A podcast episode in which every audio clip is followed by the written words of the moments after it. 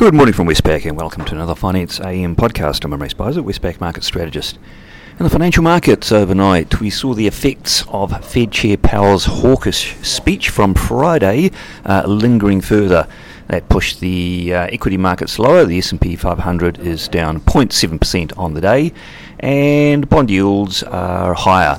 Currencies, though, uh, not too much affected. The Aussie and Kiwi indeed uh, firmed slightly overnight in the currency markets, the US dollar index is unchanged on the day. The Aussie dollar rose from 68.50 to 69.26, and the Kiwi rose from 61 to 61.68. And the Aussie Kiwi cross range between 112.10 and 112.30. In the interest rate markets, US two year Treasury yields initially rose to 3.48%, and that is the highest level for the two years since 2007. Uh, it then later on pulled back and settled around 3.42, but still higher uh, than it was at this time yesterday.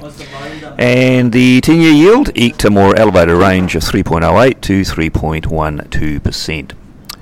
In the commodity markets, Brent crude oil rose 3.6% to $105. Copper's little changed, gold is little change, and iron ore fell 3.9% to $101.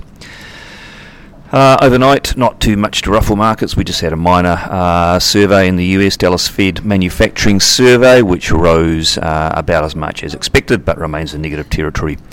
Uh, probably more important, we had one of the Fed members speaking, Kashkari. He's normally uh, characterised as a dove. He's turned into more of a hawk of late. And uh, he said he is actually happy that the markets got the message from Chair Powell's Jackson Hole speech uh, adding that people now understand the seriousness of our commitment to getting inflation back to 2%. Uh, so clearly, uh, they were looking to those uh, Jackson Hole speeches to really reinforce uh, the message that they do want to get on top of inflation. Uh, he said he was certainly not happy with the reaction at the July meeting when the stock markets rose. Um, when they thought that the Fed was going to basically soften off the pedal.